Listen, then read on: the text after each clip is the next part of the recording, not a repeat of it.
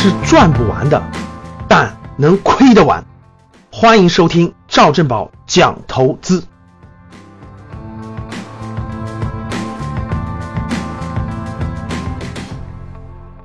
这两天各大财经媒体都是这个房子的新闻，一会儿这儿涨了，一会儿那儿涨了，一会儿这儿没有这个学区房太贵了，一会儿这儿人口转移啦，等等等等。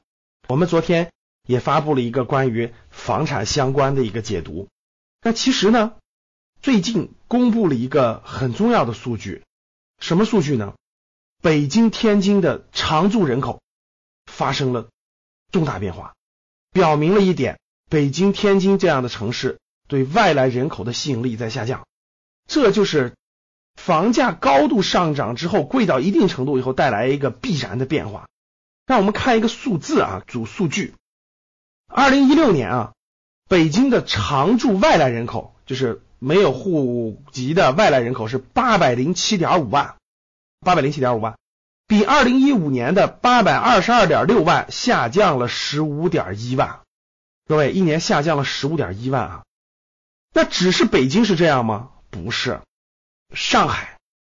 上海2015年、2016年连续两年外来人口分别下降了 14.77 万和 1.45 万。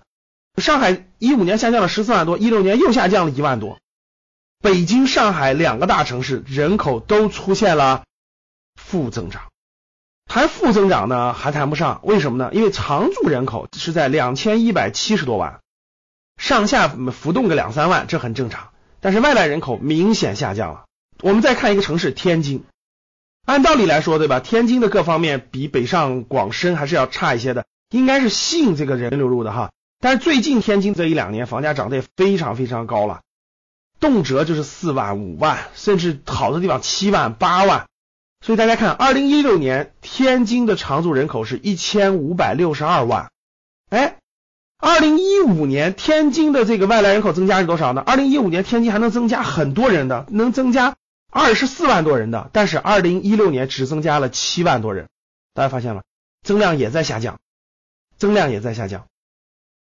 那通过这个数字，大家发现什么问题没有？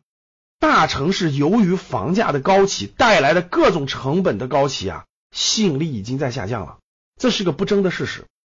在我的身边，在我们格局的很多学员里面，很多都从北京上海这样的城市呢，回流到了一些二线城市。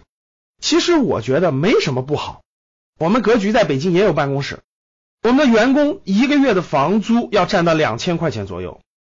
这些钱如果回到像武汉、成都、长沙、郑州等等这样的城市的话，那真是房租成本一下能降很多很多。这些钱都可以用于生活的改善，都可以用于旅游、用于学习、用于消费的改善。所以我对我们很多员工就说，我说不用非得在北上广深锻炼，摸爬滚打到一定程度以后，回二线城市安家立业发展一样是可以的。因为我们的模式是在线教育的模式，不受城市的影响。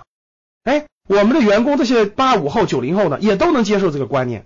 所以现在我们有些员工呢，其实是在二线城市工作的，我们通过网络端的方式。所以呢，我觉得房子是死的，人是活着，结合上整个这个大形势，未来前景的中国未来10年更有前景的，我相信是人口大规模流入的城市，而不是流出的城市。当然流出的城市不会一朝一夕就衰落，但是我们选择的是未来的增量。所谓投资，我们衍生一句，无论你投的是房产还是投资的是股权资产，其实最重要的一点就是未来的变化，不是现在的。现在你很高大上，但是现在你已经不增长了，它就不一定是你的好的投资标的。它现在很小，但它未来要很大，那才是好的投资标的。所以各位，投资投的一定是未来，不是过去。所以对于不动产来说，人口的流动才是最核心的。所以我还想再做一个调研，跟大家做一个互动。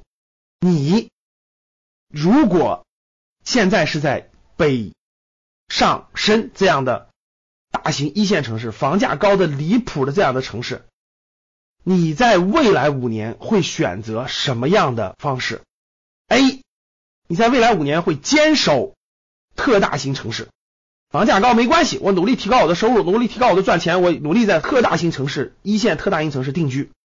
B， 我在未来3到5年学到本事以后，长了经验以后，我将回到更有发展潜力的二线城市去安家落户，在那些城市创业发展。C， 老师，我本来就不在一线城市，我也不在二线城市，我在3、4线城市生活得很好。 早晨9点多上班，下午5点多下班。下班以后，我可以健身，可以跑步，可以逛商场，可以看电影。我过得比你们幸福多了，指数多了，我一点都不羡慕你们。这是 C。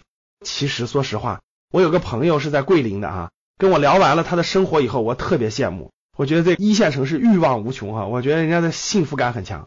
A、B、C， 你是谁呢？我们做个互动和交流。好的，还是那句话，各位，欢迎大家跟我互动。 订阅这个栏目，或者是点喜欢，然后呢，跟我一起回答这些问题互动。第三呢，就是欢迎大家把这个节目分享到朋友圈。好的，谢谢大家。